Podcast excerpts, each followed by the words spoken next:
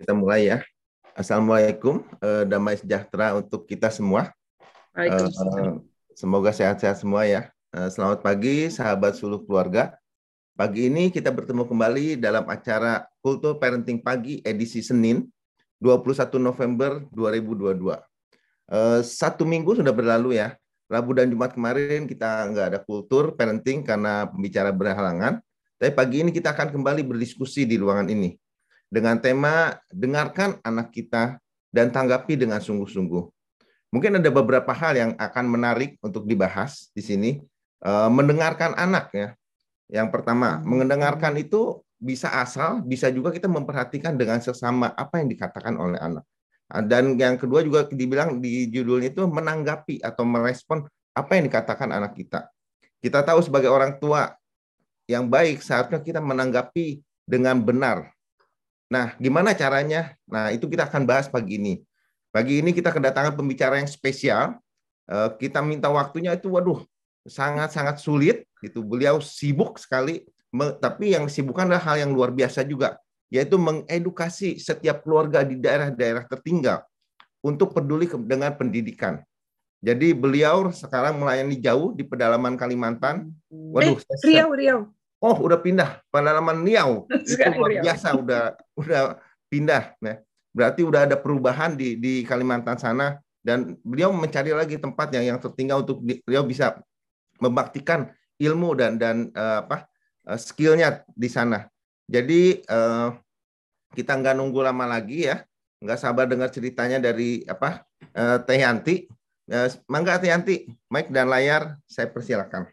Hatur nuhun Kang Dani, terima amin, kasih amin, Kakak Lovely, Kak Deli, dan uh, semua kakak yang hadir uh, pagi ini.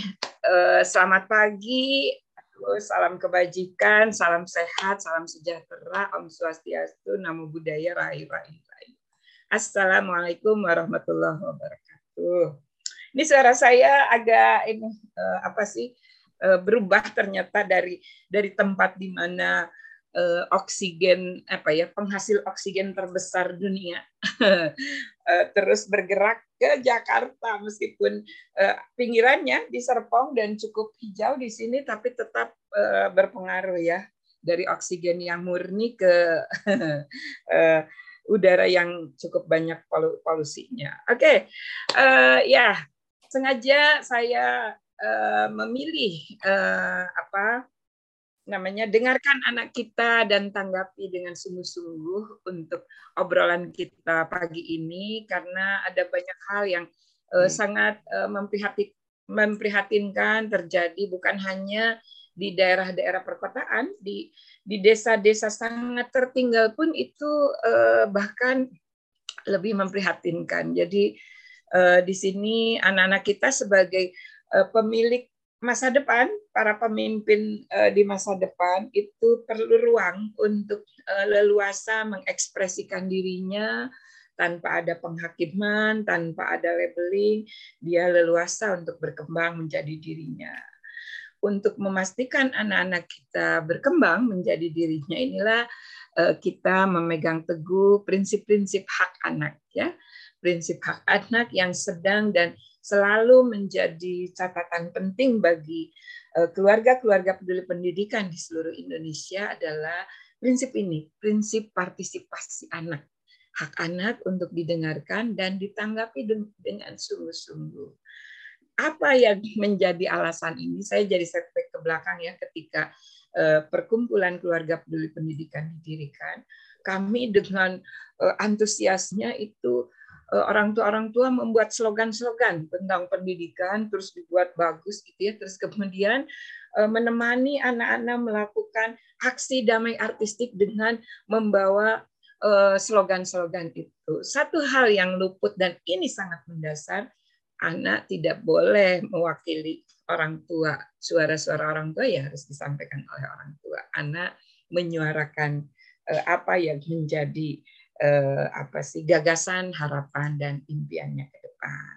Oke, izinkan saya share screen sedikit terkait dengan eh, ini aja sih data-data terkini yang kemarin eh, apa membuat saya terhenyak ketika bersama-sama dengan K P A I mendapat kehormatan eh, diundang oleh Prof Arif ya untuk bicara di eh, para pengembang di lab school-nya. Wah, saya senang sekali kalau kalau apa eh, guru kita ini sudah mulai ikut dalam gerakan eh, apa pendidikan ramah anak. Insya Allah ke depan lebih banyak lagi yang eh, bergegas untuk melakukannya.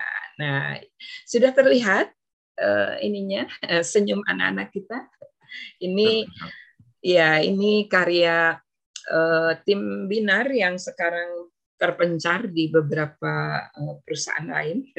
Sebelumnya dipimpin oleh saya, tapi kemudian terpaksa saya harus lebih banyak berkhidmat di di uh, desa-desa sangat tertinggal dan tertinggal ya. Oke, ini oke ini dia.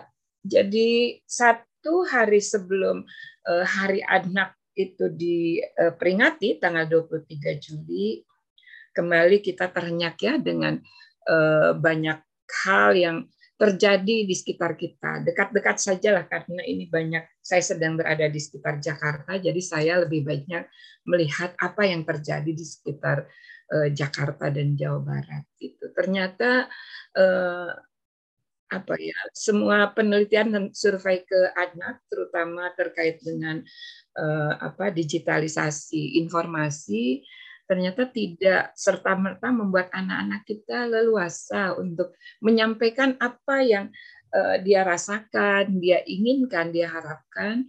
Eh, bahkan dalam pelaporan yang terbuka bagi anak, anak lebih memilih bercerita kepada teman atau saudara dibandingkan orang tua atau orang dewasa. Dan e, korelasinya positif dengan apa yang kemudian terjadi ya ketika e, kita misalnya membaca kasus yang di Tasikmalaya ya, bahwa e, meskipun orang tua sudah sudah pernah mendengar bagaimana e, anak yang kemudian menjadi korban ini e, apa ya merasa dibully oleh teman-temannya, tapi eh, tindakan cepat itu, respon cepat itu masih belum belum muncul. Eh, masih kita menganggap eh, yang namanya bullying itu masih sesuatu yang ah itu kan biasa sama teman-teman gitu ya, tidak ditanya bagaimana perasaan anak kita. Dan lebih lebih apa ya lebih parahnya lagi sampai perundungannya, sampai eh, mem- memaksa anak tersebut melakukan apa sih itu menyetubuhi kucing ya, dipaksa untuk melakukan hal yang buruk sekali gitu, dan akhirnya anak mengakhiri hidupnya. Itu kan prosesnya cukup lama, pasti cukup lama. Kalau kita sebagai orang tua selalu siap mendengarkan anak-anak kita, saya yakin eh, apa hal-hal seperti itu bisa segera kita antisipasi bersama. Apalagi Uh, sering disebut itu sebagai dosa besar ya, terlepas dari saya saya dan teman-teman di seluruh keluarga, saya yakin tidak tidak percaya dengan kata-kata dosa besar. Yang pasti itu hal yang sangat mengancam kelangsungan hidup anak kita ya. Bullying, kejahatan seksual juga seperti itu, juga penelantaran ya, dan uh, yang yang mengerikan uh, beberapa minggu terakhir ini tawuran serta geng motor di dekat Jakarta juga eh, sampai menimbulkan eh, korban usia anak ya. Oke, lanjut, ini terkait dengan apa yang ada di berita. Tentunya apa yang eh, kakak-kakak dengar, eh, cermati dan juga pedulikan, ini juga bisa menambah daftar di sana ya. Nah, ini baru dari sisi data. Ternyata eh, anak-anak kita eh, apa ya tiga puluh enam koma lima persen itu menggunakan gadget di luar uh, kepentingan belajarnya satu sampai dua jam per hari. Itu itu pen, ini ya laporan yang diterima oleh K P A I. Tapi sebenarnya bisa bisa lebih dari itu gitu, karena memang uh, apa keterpaparan kita terhadap internet anak-anak kita itu luar biasa ya.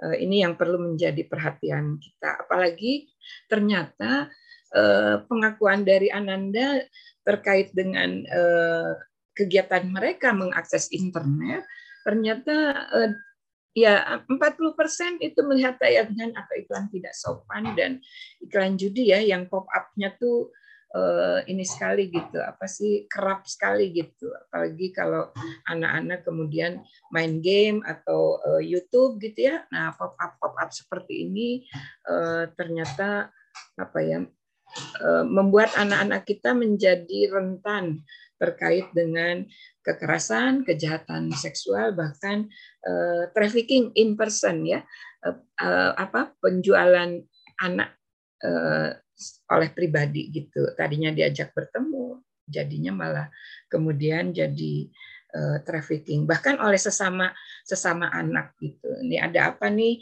yang uh, perlu kita perhatikan lagi gitu di uh, ya di tengah urusan-urusan gadget yang uh, luar biasa, ternyata anak-anak kita juga uh, mengaku pernah mengalami kekerasan yang uh, ini ya, lazimnya misalnya uh, apa ya, orang tua menganggap uh, nggak apa-apa anak-anak kita dicubit, padahal itu uh, menurut penelitian kan uh, apa banyak sekali simpul saraf, urat saraf, eh ya pokoknya sistem mempengaruhi sistem saraf pusat anak kita gitu kan.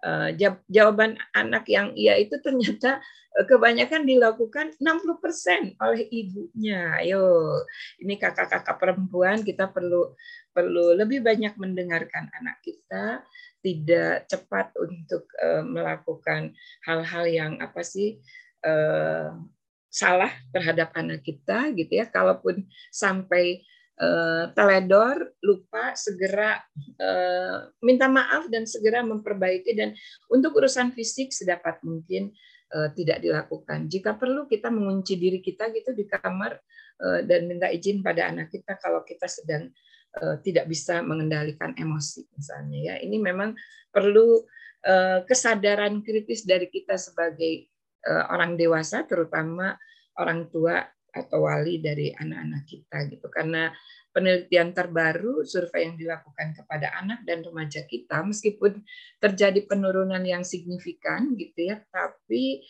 eh, ternyata apa eh, pelaku terbanyak kejahatan, kekerasan bahkan disertai kejahatan seksual pada anak itu masih keluarga, keluarga, saudara, kemudian teman gitu, pacar gitu ya. Itu yang hasil penelitian saya, cari-cari ininya apa dokumennya masih belum ditemukan ya. Nah, ini bentuk kekerasan yang apa dianggap biasa-biasa saja, tapi ternyata bagi anak itu melukai bukan hanya fisiknya tapi secara psikisnya, kepercayaan dirinya gitu ya.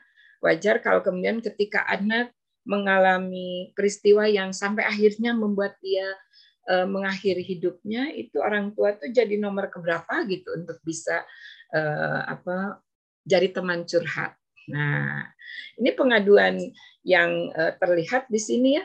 Lihat saja pengaduan klaster kasus pemenuhan hak anak untuk eh, empat klaster terkait pencegahan yang paling banyak dilaporkan sampai dua ribu dua ratus delapan puluh satu dari dua ratus sembilan eh dua ribu sembilan ratus tujuh puluh satu, itu kan lebih dari delapan puluh persen ya. Ini lingkungan keluarga dan pengasuhan alternatif. Jadi alih-alih keluarga itu menjadi tempat yang nyaman bagi anak untuk tumbuh kembang, ternyata kasus-kasus yang eh, dilaporkan oleh masyarakat justru terbanyak terjadi di lingkungan keluarga dan di lingkungan pengasuhan alternatifnya. Ini menjadi perhatian besar kita ya. Yang kedua, ternyata ditempati oleh eh, ini eh, klaster pendidikan. Wah, ini harusnya sekolah atau satuan pendidikan itu menjadi rumah kedua bagi anak kita, ternyata malah jadi tempat kedua yang membuat anak kita rentan untuk mengalami apa ya, paling tidak perilaku salah yang melukai perasaan anak. Nah, itu paling tidak ya. Nah, terkait dengan klaster kelima dalam perlindungan khusus, kita bisa lihat ranking satu sesuai dugaan dan sesuai dengan apa yang sering digembar-gembarkan ya, bahwa anak korban kejahatan seksual yang eh, apa sih dalam pengaduan kasus di K P A I menunjukkan eh, tingkat yang eh, luar biasa setelah korban kekerasan fisik dan atau psikis. Nih lihat ya, seribu seratus tiga puluh delapan dari dua ribu sembilan ratus delapan puluh dua itu sekitar empat puluh persen. Ditambah yang eh, biasanya kekerasan eh, berujung pada kejahatan seksual anak ini digabungkan biasanya ya jadi sekitar seribu berapa seribu sembilan ratus hampir dua ribu dua ribu dari sekitar tiga ribu ya sekitar berapa enam puluh persen ya belum hal-hal lainnya yang uh, ini ini baru baru dari aspek yang diadukan ke lembaga resmi di K P A I. Nah uh, sebenarnya uh, Kementerian P P P A sendiri membuka uh, laporan resmi dari unit uh, pelindungan anak dan uh, unit perlindungan perempuan dan uh, anaknya ya melalui Simponi. Setahu saya sampai pertengahan Juli lalu itu sudah dua puluh dua ribu kasus. Jadi kalau kalau uh, dikalikan sepuluh persen kira-kira anak kita yang mengalami korban uh, kekerasan fisik dan atau psikis sampai ke uh, korban kejahatan seksual itu bisa sekitar dua puluh ribu. Bayangkan kalau ini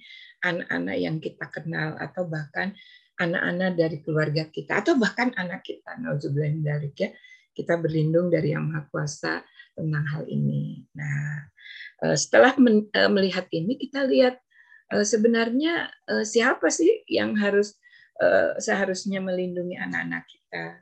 Nah, ini anak-anak kita seharusnya kan tertawa gembira dan penuh antusias dalam balutan kasih sayang orang tuanya ya. Seharusnya memang orang tua gitu ya sebagai lingkungan keluarga yang pertama dan utama di dalam upaya memastikan parenting sebagai sebagai usaha sadar dan terencana itu dilaksanakan secara eh, apa ya berdasarkan prinsip-prinsip hak anak. Nah, clue-nya hak anak yang kita kita kupas hari ini baru yang eh, keempat ya. Hak anak untuk berpartisipasi, didengarkan dan ditanggapi dengan sungguh-sungguh.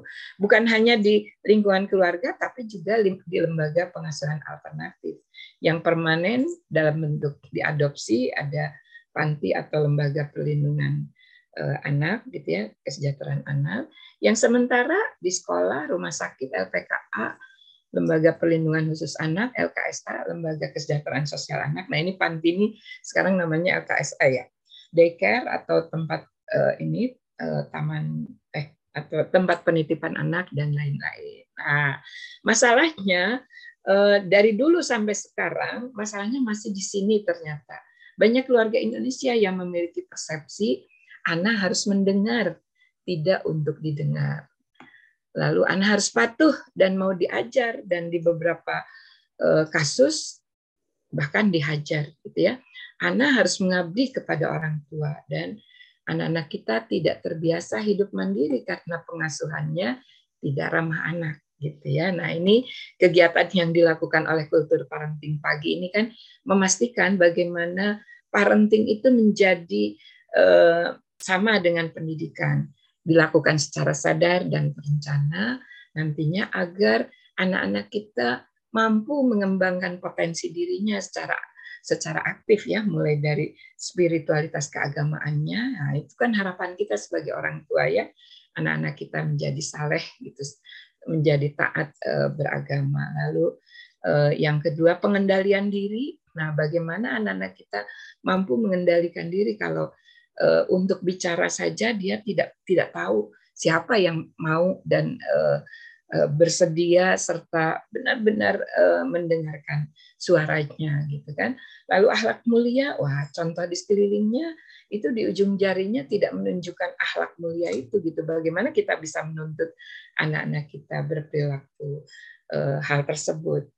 Urusan tanggung jawab, wah banyak sekali orang-orang dewasa yang ternyata terbukti bahkan menelantarkan anaknya sendiri gitu ya. Lalu dari aspek kecerdasan, nah ini semuanya serba instan gitu ya. Alih-alih jadi upaya untuk mencerdaskan kehidupan bangsa, ternyata kebijakan Merdeka Belajar disinyalir eh, salah kaprah untuk eh, beberapa kasus yang paling mengemuka yang saya saya temukan dan saya saksikan itu terkait kampus Merdeka ya nanti. Ini akan jadi bahasan tersendiri nih sama Kakak Lovely dan uh, kawan-kawan ya. Nah, apa yang uh, uh, saya ajak uh, pada kakak semua? Pertama kita selalu bertanya, apakah anak kita sudah didengar dan ditanggapi dengan sungguh-sungguh? Jika belum, ayo kita hijrah hati gitu ya, dari dari menuntut anak kita mendengarkan, jadi kita yang mendengarkan mereka. Itu siapkan hati kita, bukan sekedar telinga ya, karena perlu memperhatikan, menghadirkan hati di dalam komunikasi kita dengan anak-anak kita. Ini yang istilah di S R A sering disebut sebagai hijrah hati ya. Nah, bagaimana caranya? Kembali saya mengingatkan apa yang pernah saya sampaikan juga di Kultur Parenting Pagi ini. Saya belum berhasil secara konstruktif, konstruktif apa ya, terjaga menjalankan enam langkah gembira menjadi keluarga peduli pendidikan ini gitu ya.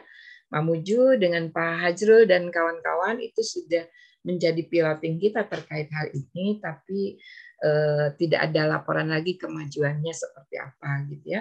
Juga beberapa tempat lain kecuali Masohi, eh, Maluku eh, Tengah itu memang eh, kepala-kepala sekolahnya luar biasa menjaga agar anak-anak tetap punya mimpi gitu ya, bergembira dengan impian-impian yang luar biasa gitu untuk di di rumah, bagaimana rumah ramah anak impiannya gitu ya, lalu di satuan pendidikan juga seperti itu gitu. Dan uh, terus mendorong agar para ayah, terutama para ayah, selalu siap untuk menyediakan waktu dua puluh menit saja setiap hari kepada eh, kepada setiap anak ya. Untuk kali ini gerakannya giat yang dilakukan membaca nyaring buku favorit anak gitu ya. Ada hidden agenda di sini karena ternyata literasi kita masih nol koma nol nol satu persen, masih satu orang dari seribu penduduk Indonesia yang membaca. Itu pun kalau di eh, apa ya, pemahaman bacanya masih sangat rendah. Makanya eh, giat untuk literasi ini menjadi penting untuk diintegrasikan di dalam upaya-upaya kita untuk Eh, apa berusaha menjadi pendengar yang baik bagi anak-anak kita gitu ya. Enam langkah gembira menjadi keluarga peduli pendidikan ini hasil upaya jangka panjang yang persisnya kami rumuskan di tahun dua ribu empat belas, dan eh, awalnya dari tujuh belas langkah, kemudian eh, kami belajar banyak dari eh, ini, terutama dari aspek pembiasaan, dan ternyata untuk masuk di dalam pembiasaan nggak boleh lebih dari enam langkah katanya gitu. Kita cari ya ininya apa eh, eh, informasi rujukannya ya, mengapa eh, paling banyak enam langkah gitu. Nah ini langkah pertama, kita kita ajak dalam setiap kesempatan anak-anak kita untuk eh, menuliskan impiannya. Konon menurut eh, apa bacaan yang saya buka beberapa bulan terakhir ini, katanya impian yang dituliskan itu eh, apa terwujud gitu ya. Allah akan akan mendengarkan apa yang kita tuliskan ini, dan eh, waktunya eh, dialah yang tahu kapan itu terwujud. Tapi dalam eh, pengalaman keseharian saya dan kawan-kawan keluarga peduli pendidikan, termasuk di Suluh Keluarga, menunjukkan bahwa ketika kita berserah, benar-benar menyerahkan semua semua keputusan kepada Yang Maha Kuasa, impian kita pun terlampaui gitu ya. Dari sekedar bermimpi, misalnya saya bermimpi ada seratus rumah kerlip di Indonesia, insya Allah melampaui pada tahun yang akan datang, karena saat ini saja sudah seratus rumah kerlip beriman di di Kampar yang bersiap untuk membantu sekitar sepuluh ribu sepuluh ribuan anak tidak sekolah dari warga miskin ekstrim yang belum pernah mendapat bantuan apapun untuk bisa diajukan mendapatkan Kartu Indonesia Pintar dan mengikuti pendidikan anak merdeka bermutu tanpa kekerasan, bahkan juga tanpa pungutan. Nah, giat yang kedua, dua puluh menit yang memukau ini sudah dikampanyekan oleh Kementerian P P P A sejak tahun dua ribu sebelas, dan pada tahun dua ribu berapa dua ribu tujuh belas Jawa Barat mengumandangkan ini. Tapi ya seperti biasalah, pemimpinnya berganti, yang ini juga ternyata tenggelam karena belum jadi pembiasaan, belum jadi gerakan yang eh, eh, apa ya dijaga terus oleh keluarga-keluarga Indonesia. Nah, untuk kali ini kita dorong agar agar anak-anak kita lebih rajin ke perpustakaan. Alhamdulillah di Kabupaten Kampar tempat saya eh, apa bekerja saat ini, Kampar jadi yang terbaik dalam hal kunjungan ke perpustakaannya gitu ya, dengan giat ini salah satunya ya. Lalu yang berikutnya, setelah anak-anak merasa terpukau dengan interaksi yang hangat, eh, kelekatan hubungan yang eh, hangat bersama orang tuanya, terutama ayahnya, ini dibagikan di pertemuan orang tua murid dan guru kelas gitu ya.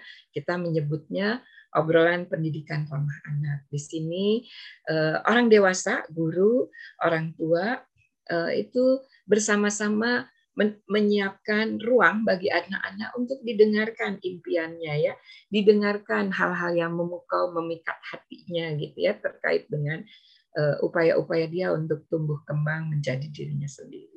Lalu ditanggapi dengan sungguh-sungguh dalam bentuk rencana aksi. Kalau pertemuan orang tua murid guru kelasnya hanya dua kali dalam satu semester, berarti rencana, rencana aksinya tiga bulanan gitu. Tapi kalau ternyata pertemuan orang tua murid guru kelasnya itu bulanan, ya kita buat rencana aksi bulanan agar progresnya bisa terlihat di bulan berikutnya atau dalam pertemuan berikutnya. Nah, yang berhasil dilakukan di Mamuju ini nih, orkestra obrolan kesehatan, keselamatan, kesiapsiagaan terpadu ramah anak. Ini eh, menggiatkan beberapa dasawisma yang ada di sekeliling eh, S D yang menjadi mitra program kami saat enam langkah gembira ini diperluas di Sulawesi Barat ya. Terima kasih kepada Pak Hajrul dan eh, kawan-kawan di Sekber S P A B di sana, juga ke Fasnas S R A di Mamuju yang menjaga agar obrolan ini menjadi terus terus menjadi diperluas dan diperkuat agar dasawismanya bisa menjadi tangguh bencana. Nah, empat hal ini kemudian dibagikan di apa ya, diadvokasi oleh anak langsung melalui kegiatan yang kita sebut Simponi Keluarga dan Simponi Bangsa. Kegiatannya membuka ruang untuk mengapresiasi suara anak ya atas apa yang dia sudah dia lakukan, semacam apa yang memberikan penghargaan dan pengakuan anak seminggu sekali melalui upacara bendera di Satuan Pendidikan sebagai rumah kedua anak, dan di rumah katakanlah setiap malam Jumat berkah misalnya, sebelum berbagi berkah kepada semesta atau sesama, ayo gali dulu keberkatan yang bisa kita bagikan kepada anak-anak kita dengan menyimak apa sih ya, eh, eh, aksi-aksi baik yang bermanfaat bagi dirinya, bagi keluarganya, dan bagi ya kita semua yang dilakukan oleh anak dalam sepekan gitu. Di di dalam upacara bendera eh, dua puluh eh, S M P mitra kami melakukan upaya-upaya untuk menyediakan panggung bagi anak-anak kita untuk menyampaikan hal-hal yang baik yang dialaminya selama uh, sepekan ini sebelum bergerak pada uh, penghargaan terhadap pembiasaan tadi ya. Di Simponi uh, Keluarga ini dua puluh menit yang memukau mendapat penghargaan ketika anak melakukannya setiap hari bersama orang tua terutama ayahnya. Nah, Simponi Bangsa ini kami lakukan biasanya dari tanggal dua puluh lima November sampai sepuluh Desember. Nah, kali ini akan kami lakukan di eh, surga tersembunyi sana di Batu Tilang yang eh, ini apa sih, mudah-mudahan internetnya bisa dipasang oleh, oleh donatur di sana gitu ya, untuk melakukan Simponi Bangsa dengan para pemangku eh, kebijakan di tingkat nasional, kabupaten, dan eh, desa gitu ya, di seratus desa yang sudah diresmikan menjadi desa kreatif dan menuju desa kreatif untuk dua puluh desa eh dua puluh tiga desa sangat tertinggal dan dua belas desa tertinggal. Nah, ini gambaran ini saja untuk menunjukkan kegiatan-kegiatan yang kami lakukan bersama orang tua, komite sekolah, dan guru-guru di Maluku Tengah dan di Mamuju, Sulawesi Barat ya. Upaya-upaya yang dilakukan seperti ini membuat papan mimpi dengan uh, gurunya pun tertawa gembira gitu ya, bersenang-senang dengan anak-anak kita, dan membuka ruang bagi anak-anak kita untuk menyampaikan impiannya dalam pertemuan orang tua murid uh, guru kelas, serta menyediakan ruang uh, bagi orang tua termasuk guru juga untuk memberikan penghargaan dalam bentuk dukungan apa yang ingin disediakan oleh orang tua agar impian anak ini bisa terwujud, diwujudkan bersama. Lalu kemudian ruang lainnya, fasilitator-fasilitator gembira di Mamuju nih meng menginisiasi pertemuan, menghidupkan kembali pertemuan desa wisma dengan menghadirkan anak-anak yang sudah uh, melihat dan uh, apa ya mengamati protokol kesehatan di sekelilingnya, termasuk keselamatan lalu lintas karena kebetulan S D-nya di pinggir jalan gitu ya. Itu juga menjadi perhatian karena ternyata yang membuat anak-anak kita menjadi korban di usia anak itu paling banyak disebabkan kecelakaan lalu lintas, terutama penggunaan motor ya. Lalu yang ketiga, kesiapsiagaannya karena Mamuju termasuk daerah yang berisiko tinggi terhadap gempa. Nah, ini yang eh, kami, kami lakukan. Kami berharap kita bersama-sama menjadikan eh, pengasuhan itu sebagai eh, pendidikan, usaha sadar dan terencana yang menjadikan keluarga ini, rumah kita menjadi taman persemaian benih-benih budaya inklusif. Ya, sama-sama. Itu sharingnya, mudah-mudahan ada banyak uh, praktek baik yang bisa di-share oleh kakak-kakak semua di sini. Bersama saya ada dua puluh satu orang ya. Nah, kalau setiap orang sharing uh, satu uh, aksi baiknya uh, terkait dengan aksi-aksi untuk mendengarkan, memperdengarkan suara anak, saya yakin ini akan menjadi Uh, apa kekayaan kita bersama. Silakan uh, Kak Dani, saya ya, silakan kembali kepada Kak Dani. Ya, luar biasa banget Teteh. Waduh, itu banyak sekali ya. Uh, kalau tuh bahas kayaknya detailnya mungkin perlu dua dua jam, tiga jam, lima jam, mungkin satu harian kita untuk, untuk ada seminar mengenai itu ya. Dan itu sangat uh, sangat menginspirasi Teh. Terutama yang dibilang enam langkah gembira menjadi keluarga peduli pendidikan itu semuanya eh, sangat bagus sekali kalau bisa diterapkan sama semua orang tua ya, supaya aspirasi daripada anak-anak, pendapat anak itu bisa diterima. Dan saya juga baru dengar, kaget juga ya, ternyata eh, pengaruh daripada lingkungan itu dari mulai apa gadget tadi yang dibilang bahwa bahkan ada konten-konten yang tidak baik itu masuk terus ke anak-anak gitu. Yeah. Jadi dan yang luar biasanya ternyata kekerasan itu banyak juga terjadi justru dari keluarga gitu, tempat dari ibunya, aduh. Nah, dari ibunya bahkan sampai enam puluh persen tadi dikatakan ya. Gitu, harusnya keluarga atau orang tua jadi pelindung untuk dia. Akhirnya pasti kalau dia dapat itu dari ibunya, dia juga nggak akan berani ungkapkan apa yang dia rasakan atau pikirkan kepada keluarganya. Mungkin kakak-kakak yang ada di sini ada yang mau uh, bertanya atau mau untuk uh, komentar, uh, saya buka kesempatan. Silakan, ini tema yang luar biasa. Kebetulan ada Teh Yanti juga yang yang waktunya nih kebetulan ada di Serpong aja nih gitu. Nanti kalau sibuk lagi, waduh nggak tahu lagi kemana. Silakan kakak-kakak.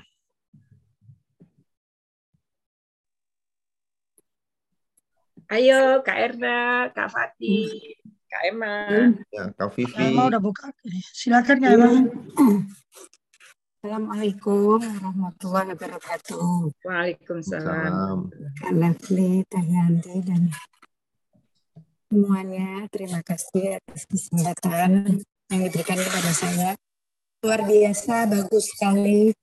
Semoga kita semua, saya dan bisa mempraktekkan ya. Saya sendiri punya anak kelas satu S M P. Yang saya Ya, saya berusaha untuk anak saya ini jadi anak baik. Nomor satu yang saya kuatkan itu, karena memang lingkungan di luar sekarang kan luar biasa yang Teh Yanti sampaikan. Terutama memang dari rumah. Tapi insya Allah sih kita sudah berusaha ya nanti. Eh, usaha dan doa. Tapi terus kenyataannya di sekolah-sekolah itu Teh Yanti yang prihatin sampai gemetar kadang di mana ya, apalagi sekolah-sekolah negeri. Ya Allah, ya Karim ya. Termasuk anak saya tuh dulu nilai-nilai agama itu selalu ah, ah, bagus ya. Kemarin sempat sama guru agamanya tahu-tahu dinilai dua puluh. Nah, saya kaget. Kenapa? Sedang agama ini kan harus disambungkan sama budi pekerti ya. Ya. Ada juga yang nilainya seratus. Tapi beda agama. Tapi saya juga heran loh kenapa. Jawabnya ya nggak tahu. Terus saya bilang, gimana kok nggak tahu saya? Mohon penjelasannya ya gitu. Terus sampai saya sampaikan ke guru B P-nya. Tapi ternyata anak lain nggak berani bicara apapun waktu acara waktu pembelajaran agama. Yang gurunya agak bagaimana dulu anu Teh Yanti. Yes, sebetulnya yang mau saya tanyakan tuh prihatin ya. Jadi bagaimana kita sebagai orang tua? Insya Allah di rumah ya kita kuatin, tapi di luar. Jadi bagaimana itu Teh Yanti? Terima kasih atas jawabannya. Mohon doanya. Sekian, terima kasih. Assalamualaikum warahmatullahi wabarakatuh. Waalaikumsalam warahmatullahi wabarakatuh. Kak Dani? Ya. Oke, okay. Langsung respon atau? Langsung respon aja, Kak Yanti. Langsung respon. Oke, okay. Kak Erna, terima kasih sharingnya. Ini yang menjadi uh, perhatian kita ya, mengapa di dalam upaya kita untuk uh, bersama-sama menjadikan diri kita dan anak-anak kita profil pelajar Pancasila, spiritualitas keaga- keagamaan yang diwujudkan dalam uh, akhlak mulia dan uh, budi pekerti ini uh, perlu menjadi perhatian khusus ya di tengah uh, gencarnya informasi yang tadi berseliweran di di anak-anak kita, baik secara langsung diakses oleh anak-anak kita atau eh, dia dengar dari teman sebayanya. Usia kelas satu S M P itu kan usia remaja ya, ketika dia sendiri di masa masih transisi gitu, eh, bingung dengan dengan kondisi dirinya. Itu kalau kalau belum ada ruang untuk anak eh, didengarkan, apalagi ditanggapi dengan sungguh-sungguh, hmm. anak akan mencari dari itu seperti dalam laporan K P A I ataupun laporan UNICEF dan kawan-kawan itu ya, mencari dan lebih lebih nyaman bersama teman atau eh, saudara juga biasanya yang seusia juga gitu ya. Nah, di sini ruang-ruang untuk eh, apa mengajak eh, anak kita dan teman-temannya jadi eh, apa ya bisa berkumpul dalam suasana yang yang hangat dalam pantauan kita juga gitu ya, ini jadi sangat penting. Berbicara tentang tentang agama, saya kira ini kan keyakinan yang sangat privat di keluarga ya, tanggung jawab kita sebagai orang tua untuk memastikan anak-anak kita ini memiliki keyakinan yang kuat terhadap agamanya, bukan melulu melihat nilainya, meskipun itu konsekuensi logisnya nanti dari aspek nilai juga terlihat gitu ya. Tapi yang lebih penting lagi bagaimana anak-anak kita kemudian bisa membumikan keyakinan yang privat tadi di dalam kegiatan sosial dalam bentuk akhlak mulia dan budi pekerti. Nah, terkait penanaman budi pekerti, memang eh, dulu di Permendikbud nomor berapa tiga puluh kalau nggak salah ya, tahun dua ribu lima belas itu ada enam tahap untuk menanamkan budi pekerti. Mau atau tidak mau, suka atau tidak suka, pertamanya diajarkan. Apalagi ini tentang eh, agama ya, ada ruang-ruang yang eh, masih apa eh, membuat anak-anak kita seumur hidupnya, bahkan sampai saya seumur ini juga masih penasaran gitu, hal-hal yang uh, rasanya kok tidak logis gitu, tapi kok di agama di, disebutkan harus begini gitu. Pertanyaan-pertanyaan mendasar itu masih muncul di usia uh, lewat paruh baya seperti ini juga gitu. Nah, uh, karena karena apa ya rasa ingin tahu yang begitu besar di usia anak, termasuk terkait dengan keyakinan beragama, orang tua perlu bersama-sama membuka diri gitu. Kalau kita tidak tahu ya bilang tidak tahu gitu. Terus mencari tahu dari eh, maestronya, apakah langsung ke ke apa guru agama yang memang eh, terpercaya, bisa dipercaya oleh keluarga, atau ke buku-buku yang memang di, ditulis eh, dan menjadi rujukan eh, sesuai dengan keyakinan kita, buku yang sesuai dengan prinsip-prinsip kita dalam beragama yang apa benar-benar terwujud dalam keseharian kita dalam kegiatan sosial ya. Ini ini memang yang kelihatannya sedang diperkuat oleh pemerintahan sekarang, bagaimana dengan profil pelajar Pancasilanya, spiritualitas keagamaan itu di di di apa ya disebutkan sebagai eh, eh, apa ini pertama komponen pertama dengan sebutan akhlak mulia gitu ya, dan ketakwaan terhadap eh, Tuhan Yang Maha Esa. Nah, ini Ini menjadi titik temu apapun keyakinan kita, apapun agama kita, gitu ya.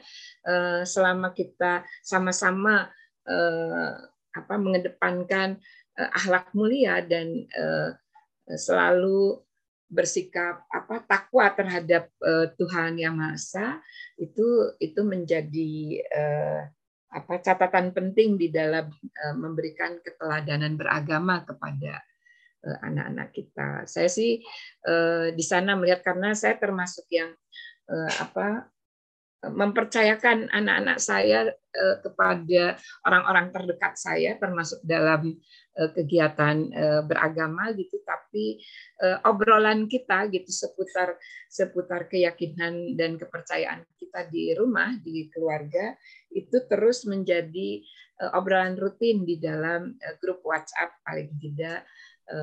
Dan secara rutin setiap pagi itu menjadi obrolan video call kami berempat misalnya, eh, berlima ya, sekarang saya sudah punya menantu. Silakan kalau ada di sini ada Ustadz Hajrul nih, Pak Hajrul di Mamuju, beliau pasti punya punya pengalaman yang lebih lebih kuat lagi sebagai ustadz, sebagai sebagai guru agama di sana. Silakan Pak Hajrul, boleh. Boleh ya Kak Dani ya, minta Kak Hajrul. Boleh, boleh dong. Silakan Kak Hajrul. Kak Sufiani kelihatannya nggak ada ya. Atau Kak yang Sufiani, lainnya silakan. Ya, Kak Sufiani udah buka kamera mau bicara Kak Sufiani. Uh, terima kasih, terima kasih. Alhamdulillah, Ibu sehat Bu. Alhamdulillah. Alhamdulillah. Maaf saya terlambat membuka. Tapi silakan. Saya punya pengalaman karena saya mengajar, saya jadi guru T K sejak tahun enam puluh tiga. Sejak wow. tahun enam puluh tiga, Masya Allah. Wow, ya. Saya belum lahir. Itu. Belum lahir, ya. Ya Allah. Luar biasa. Waktu itu saya di S G T K, lulus dari S G T Negeri Surabaya. Kemudian ada Kakanwil Dikbud Jawa Timur, Pak Cipto namanya, mau bikin T K, minta murid dari S G T K. Nah, saya langsung di ini karena beliau bikin T K di rumahnya dan sejak itulah saya mengajar. Hmm. Nah, pengalaman saya kalau memang anak-anak memang zaman dulu itu masih saya masih guru-gurunya masih di guru-guru zaman Belanda ya, guru S G T K-nya itu. Jadi semua pembelajarannya sampai menyanyi, mendengarkan ini anak, memanggil anak dari belakang, jadi supaya eh, apa behavior dan hand, dan body language itu sangat diperhatikan. Jadi barangkali kita salah satu cara untuk bagaimana mendengarkan anak itu jadi men, eh, behavior mereka, kemudian body language itu satu penting benar. Untuk diperhatikan. Barangkali itu saja pengalaman saya. Dan Wah. Itu hasilnya bagus ya. Makasih. Terima kasih Kak Sufiani. Di sini semuanya jadi kakak ya Kak. Luar biasa. Ya Kak, Kak Dani ya. Kita ya, dapat sharing dari Mahaguru ini. Iya, luar biasa. Masya Allah. Dari tahun enam puluh dua, body, wow. Body language itu penting ya Kak ya untuk di dikenali ya, itu itu itu jadi ini uh, saya jadi ingat kasus uh, Enggi almarhum itu di Bali ya, uh, bahasa tubuhnya sudah menunjukkan dia mengalami kejahatan uh, seksual dan guru-guru mengakui gitu, itu itu terlihat gitu dari situ. Tapi uh, lagi-lagi memang uh, melihat mengakui saja itu perlu unjuk pedulinya ya Kak ya, bagaimana melihat ya, bahasa ya, tubuh ya. Yang ditunjukkan anak ya. Ya. Terima kasih Kak. Silakan Kak Dani. Sama-sama. Ya. Masih ada yang lain? Mungkin eh, Kang Irwan, oh atau Kak Juniari. Silakan Kak. Terima kasih buat waktunya. Uh, saya hanya mau sharing sedikit dan mau bertanya juga ya. Saya punya anak S M A ya, yang kelas dua S M A. Uh, kita sering mendengarkan pendapat-pendapat mereka. Kadang-kadang memang uh, karena kita memberi space untuk mereka berbicara, kadang pembicaraan itu membuat emosi jiwa juga kadang ya. Seperti kasus-kasus uh, kasus-kasus yang kemarin uh, viral yang uh, perundungan yang ditendang kepala yang pakai helm. Iya, betul. Nah, ketika para ahli ya kan di T V itu uh, psikologi forensik memberi tanggapan dan lain sebagainya. Saya kaget dia bilang seperti ini, dia bilang, "Kenapa sih orang-orang dewasa selalu berlebihan menanggapi sebuah persoalan remaja?" gitu loh. Itu biasa loh katanya. Permainan-permainan kayak gitu itu biasa dilakukan orang remaja sekarang. Walaupun mereka di rumah nggak lakukan itu gitu. Tapi kenapa berlebihan-berlebihan sekali orang menanggapi? Jadi saya sampai kaget sekali gitu. Apakah usia rentang usia yang uh, yang jauh antara orang tua dan anak? Kayak saya lima puluh tiga tahun, anak saya itu berusia enam belas ya, mau tujuh belas. Saya jadi bertanya gini, apakah kita orang tua yang jauh usianya ini kurang memahami atau bagaimana apa yang terjadi sekarang di di apa namanya di dunianya mereka? Saya benar-benar kaget mendengar ini, saya speechless gitu lah. Saya cuma sampaikan sama dia, eh, tidak ada yang eh, apa namanya tidak ada kekerasan yang bisa menjadi sebuah hal yang biasa gitu lah. Saya bilang seperti itu. Iya, tapi itu kan sudah memang eh, permainannya permainannya di dunia orang muda. Dikasih helm terus itu, itu main-main loh begitu. Nah, pertanyaan saya bagaimana saya menyikapi ini, karena ketika saya memberikan arahan-arahan baik itu kayaknya mereka menganggap itu terlalu berlebihan. Kita sebagai orang dewasa menanggapi hal itu. Terima kasih deh, saya mau tanyakan. Ya, terima kasih Kak Juniari. Memang eh, eh, dulu waktu ada banyak tayangan tentang apa Smackdown gitu ya, anak-anak itu mulai apa banyak sekali yang kemudian bulinya itu jadi jadi makin keras gitu ya, kekerasannya tuh sampai melukai, bahkan bukan hanya orang yang dibulinya, yang ngebulinya juga gitu, karena dia kan belum ini ya belum belum kenal tubuhnya secara utuh gitu. Kelihatannya budaya kekerasan ini yang yang namanya budaya ya, memang uh, kita perlu uh, secara tegas uh, seperti yang Kak Juniari sudah lakukan, perlu dengan tegas menyatakan ini ini boleh, ini tidak boleh, dan uh, kita cari tahu bersama uh, mengapa ini tidak boleh dan mengapa ini boleh gitu ya. Uh, sebagai uh, warga negara uh, hari ini gitu di, di tahun dua ribu dua puluh dua ini ada dua aturan tinggi yang kebijakan tinggi yang ternyata bahkan kemarin dalam dalam sesi diskusi khusus di di beberapa tempat gitu ya, yang saya selama beberapa hari ini kunjungi, ternyata mereka juga nggak usah daerah jauh ya, di Jakarta pun belum tahu gitu bahwa ada peraturan pemerintah nomor tujuh puluh delapan tahun dua ribu dua puluh satu, nggak belum tahu. Bahkan pengambil kebijakan di bidang itu pun belum tahu gitu, yang mengatur tentang perlindungan khusus bagi anak.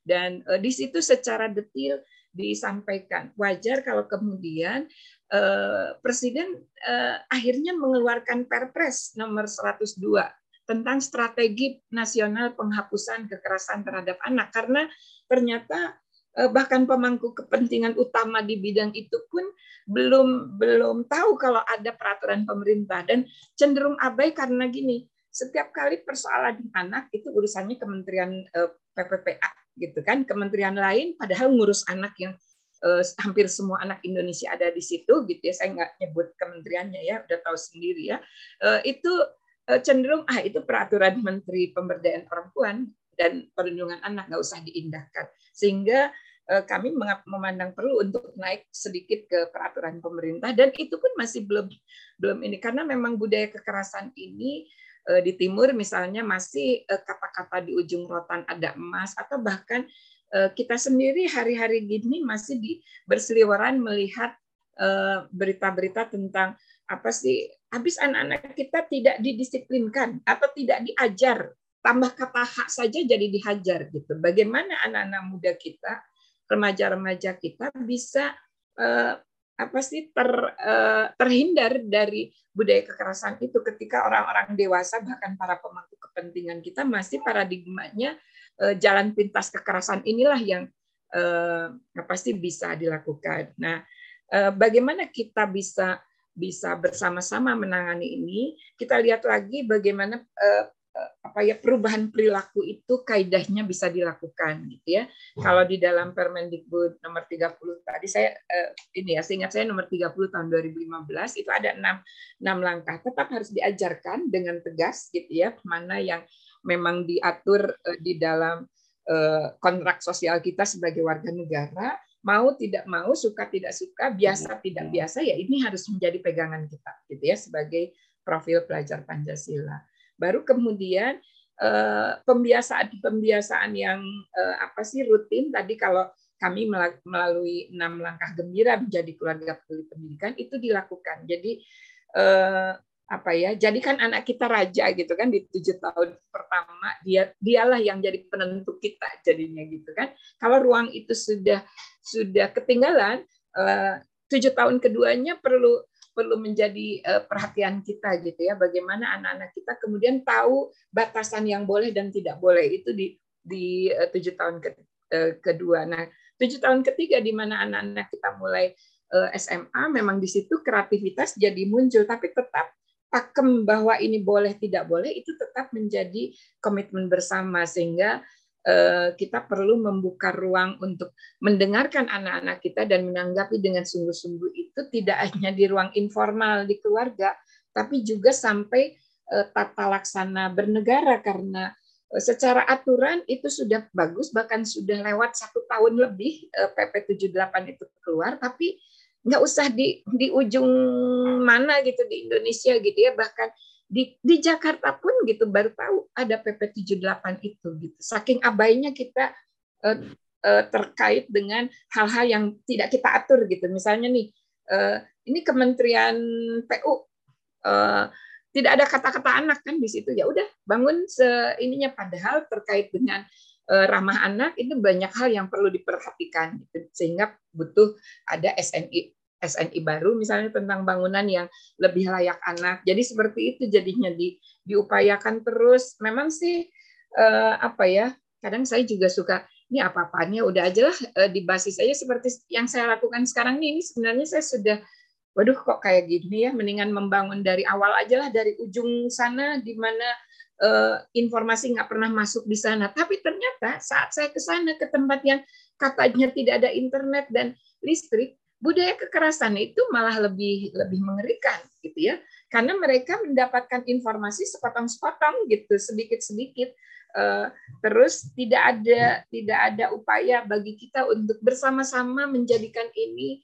apa ya eh, gerakan gitu ya, gerakan-gerakan untuk yuk kita budayakan anti kekerasan ini dan jadi gerakan dari rumah ke lingkungan kita sampai ke urusan bernegara, dengan menempatkan anak itu sebagai benar-benar sebagai pemimpin kita, karena dialah yang nanti benar-benar menjadi pemimpin peradaban kita gitu. Kalau dia tidak tidak mendapatkan ruang untuk didengarkan oleh orang dewasa, nanti juga dia sama seperti yang dilakukan orang-orang dewasa saat ini kepada anak-anak gitu, tidak akan jauh berbeda gitu. Dan saya pikir memang apa yang kami coba ajak ke keluarga-keluarga peduli pendidikan di Indonesia, termasuk kakak-kakak semua di sini adalah, yuk kita berlatih, meskipun kesannya terlalu formal gitu, tapi memang ini perlu usaha sadar dan terencana bagi kita, eh, tidak lagi hanya berhenti jadi obrolan, eh, harus mendengarkan anak gitu ya. Obrolan ini sudah banyak, tapi how to-nya, bagaimana itu dilakukan, memang kita perlu bersabar untuk eh, melakukannya, bersabar dengan menyediakan ruang. Kalau kita sebagai orang tua, terutama ayah, beri waktu dua puluh menit kepada setiap anak gitu ya. Sekarang ini bahkan anak disebutnya sampai usia dua puluh empat tahun, meskipun aturannya sampai delapan belas tahun ya. Seperti itu, untuk didengarkan dan ditanggapi dengan sungguh-sungguh dari rumah dulu gitu ya, dari rumah. Kalau ini belum bisa atau masih sulit untuk kita lakukan, kita juga terus melakukan dorongan secara terpisah ke ke apa sekolah gitu, paling tidak di sekolah-sekolah di mana anak kita belajar atau sekolah-sekolah yang kita ketahui menjadi mitra kita, agar pertemuan-pertemuan orang dewasa itu diisi pertama kali untuk disegarkan, malah refresh kok, di, mendapat penyegaran ketika anak-anak bicara. Paling tidak seperti yang Kak Juniari tadi sampaikan, ya kita terkaget-kaget kan ketika anak ternyata menganggap itu sesuatu yang wajar gitu. Itu yang hal-hal ini tuh kalau kalau menjadi ruang diobrolkan, ditanggapi, dan disusun rencana aksi untuk tindakan berikutnya agar jadi pembiasaan. Eh, tadi ya, mengarah pada budaya anti kekerasan, saya pikir akan lahir eh, apa komunitas baru, peradaban baru di Indonesia ini paling tidak yang lebih indah, damai, dan aman. Ya, saya suka agak-agak berapi-api kalau udah terkait hal ini. Silakan Kak Dani. Terima ya. kasih Kak Juni. Ini Kak eh, Teh Yanti udah delapan lewat enam. Ah iya iya nggak terasa ya. Kak Hajrul nih udah open cam nih. Mau gimana Kak Yanti? Boleh, boleh. Saya sampai delapan lima belas. Oke, okay. Silakan Kak Hajrul. Mau ada yang disampaikan? Suaranya belum keluar, Kak. Baik, Kak Deni, Kak Yanti, terima kasih. Assalamualaikum warahmatullahi wabarakatuh. Ini kalau mendengar Kak Yanti itu, kita itu akan kewalahan. Kenapa? Karena mendengarkan sesuatu yang seperti air bah itu, waduh, betul, cair betul. Semua gitu. Ketemu beliau itu sejak tahun dua ribu satu pasca gempa di Mamuju sampai sekarang kayak gitu aja informasinya, nggak berimbang, jadi luar biasa. Uh, cuma ada ada hal baru tadi, ada hal yang uh, kalau bicara soal bagaimana kondisi anak kita sekarang itu, saya ini dua puluh tahun sebagai pengajar di sekolah, di kampus, kemudian juga uh, ketua Dewan Pendidikan, tapi sekaligus juga politisi, Kak Dani. Saya yeah. salah satu ketua parpol, tapi uh, kami menggeluti satu uh, kajian baru terkait dengan Indonesia ini. Jadi sejak tahun dua ribu tiga belas ada buku kecil judulnya Gelombang Ketiga Indonesia, itu uh, membangun satu perspektif baru, bukan perspektif baru mungkin, tapi cara pandang terhadap Indonesia ini yang menurut kami kita tidak akan pernah mendapatkan satu negeri yang begitu indah uh, kecuali Indonesia ini yang ada di seluruh dunia, kita, kita tidak akan dapatkan keragamannya dan seterusnya. Tapi ada hal yang baru dalam konteks ini. Pertama bahwa uh, setelah digali daripada nilai-nilai keindonesiaan kita, ada tiga core value, nilai-nilai inti daripada Indonesia yang kami dapatkan. Yang pertama, agama. Jadi karena itu keluarga uh, Indonesia tidak mungkinlah tidak beragama. Dia core value utama daripada bangsa ini, masyarakat kita ini agama. Yang kedua adalah keluarga, care to keluarga itu itu luar biasa. Dan yang ketiga adalah achievement, pencapaian, prestasi. Nah, kira-kira ketiga inti daripada core value ini, uh, inilah yang harus kita lihat sebagai uh, yang kita harus dudukkan pertama kali dalam konteks membangun uh, pendidikan anak kita juga. Jadi ya. Kalau tadi ada ibu yang melihat bagaimana sih anak kita, kenapa hal-hal yang coba kemarin ada viral lagi itu anak entah di mana ya kejadiannya yang menendang uh, orang tua, itu luar biasa, itu pemandangan ya, ya. yang sangat memiriskan hati ya, melihat itu luar biasa. Ada uh, yang lebih lagi, yang lebih sadis lagi dari itu. Padahal Kak Yanti tadi sudah mengemukakan bahwa ini kita pemerintah sudah sangat melakukan intervensi yang luar biasa, berbagai peraturan, berbagai eh, apa namanya aturan yang diturunkan dari M D Gs dan seterusnya itu, tapi kayaknya sih belum mampu menjawab tantangan. Mungkin itu karena peraturannya yang tidak mampu di, dijalankan atau melingkupi, atau ada nilai yang memang kita tidak tangkap dari melihat pasca milenial ini, anak-anak yang memiliki Uh, apa namanya nilai-nilai tersendiri atau nilai-nilai baru yang akan mereka hadapi pasca reformasi ini atau uh, pasca milenium ini. Jadi kita tidak bisa terlepas dari uh, keluarga ini tetap mengajarkan agama sebagai fondasi utama di dalam membangun pendidikan itu dari semua pendekatan agama apapun. Nah, kalau di Islam kan jelas sekali. Uh, adibu auladakum bisolati wahum abana usaba asinin, itu nilai utamanya. Pertama, ajari dulu sholat itu. Anak-anak itu kalau tidak mandiri sholat bagi seorang muslim, dia akan sangat jauh dari masalah akhlak, dari masalah pengetahuan, dari prestasi apapun itu. Maka ketika ada keluarga muslim yang anaknya usia sudah S M P, tidak lagi sholat mandiri, bersedihlah. Nah, itulah yang mungkin menjadi eh, protektif utama nanti ke depan ini.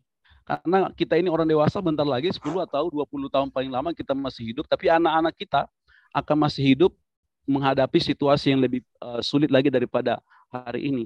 Jadi betul bahwa kajian terhadap nilai Indonesia dengan agama, dari agama apapun kita, kalau kita di Muslim ini ya, sholat itu tidak bisa di, tidak bisa itu menjadi harga utama. Harus mandiri. Kenapa? Itulah menjadi protektif utama nilai-nilai agama itu. Kalau filosofinya kan liyashalladzina law taraku min dzurriyatan di'afan khaufu alaihim, janganlah kalian hendaklah kalian merasa takut, was-was, khawatir kalau kamu meninggalkan keturunanmu dalam keadaan lemah. Itu ya lemah gizi, lemah prestasi, lemah akal, tidak sekolah, tidak mengaji, tidak tidak bergizi. Waduh, sempurna itu. Jadi eh, tantangan-tantangan ini yang mungkin, tapi apa yang disampaikan tadi Kak Yanti itu dengan bangunan, eh, membangun, mengajak keluarga peduli dengan enam langkah itu luar biasa. Dan saya pernah menanyakan di forum ini, dan anak saya ini lagi liburan di rumah, kami menjadikan itu diskusi tiap pagi, apa sih, mau kemana sih, gimana sih ini? Karena eh, kami juga memahami bahwa nilai-nilai kemerdekaan, dialog itu terhadap ada pada anak, ada pada mereka, dan mereka lah yang akan memimpin kita ke depan seperti yang disampaikan oleh Kak Yanti tadi. Saya kira itu aja Kak Deni, eh, sekedarnya yang bisa ditambahkan sedikit. Wow, wow. Terima kasih banyak Kak Hajrul. Terima kasih. Ya, luar biasa. Uh, udah waktunya. Uh, ya. Mungkin nanti Kak Deli bisa bantu foto sambil uh, Teh Yanti ya. uh, berikan closing statement ya. Ya. Kan kasih hatinya juga. kita kita ini ya, kasih hatinya ya. Oke, okay. Terima kasih Pak Hajrul, itu yang memang uh, menjadi apa ya uh, impian kita ya, bagaimana kita semua dengan keyakinan dan kepercayaan kita masing-masing kepada Yang Maha Kuasa itu benar-benar uh, menjadikan ibadah khusus kita masing-masing itu tuh tercermin dalam uh, kegiatan keseharian dan kegiatan sosial yang uh, apa benar-benar berakhlak mulia dan berbudi pekerti gitu ya. Dan untuk itu jangan pernah lelah untuk terus mengajarkan kepada anak-anak kita yang belum tahu gitu ya, untuk hal-hal yang secara tegas memang jelas bedanya gitu. Lalu ajak anak-anak kita untuk terus mencari tahu rujukan-rujukan terkini, karena makin ke sini peradaban itu makin lebih baik sebenarnya gitu ya, yang bisa kita kita Uh, ini apa sih uh, kita jadikan fondasi bersama bagi anak-anak kita ke depan. Nah, ayo kita dengarkan anak kita dan tanggapi dengan sungguh-sungguh di ruang-ruang di mana anak-anak kita berada ya, mulai dari rumah uh, lalu ke uh, sekolah di mana anak kita belajar di kelas, lalu ke sekolah uh, dan kemudian di lingkungan sekitar kita sepuluh sampai lima belas keluarga, dan uh, juga dihadirkan di dalam kegiatan-kegiatan bersama yang menghadirkan orang dewasa yang lebih luas lagi, tentu dengan uh, memastikan ada perlindungan anak di sana gitu ya. Oke, terima kasih Kak Dani, Pak Hajrul dan uh, semuanya, Kak Sufiani dan kawan-kawan. Saya izin pamit duluan ya. Ya, makasih Teh Yanti. Uh, makasih semuanya. Uh, saya akan tutup juga acara ini. Uh, mohon maaf sebesar-besarnya bila ada perkataan dan pernyataan ataupun gestur tubuh yang kurang berkenan. Kami tidak ingin menyakiti, tidak ingin menghina, tidak ingin merendahkan, juga tidak ingin menggurui. Kami hanya ingin membagikan apa yang menjadi keyakinan kami dan apa yang kami kerjakan dalam kehidupan sehari-hari. Terima kasih untuk kehadirannya, terima kasih untuk semua responnya. Assalamualaikum, damai sejahtera untuk kita semua. Terima kasih kakak-kakak semua. Terima kasih Kak Dani. Terima kasih Kak Lovely. Aku Japri ya di sini ya. Pak Hajrul semangat. Hmm. Aku pamit ya. Iya, ya.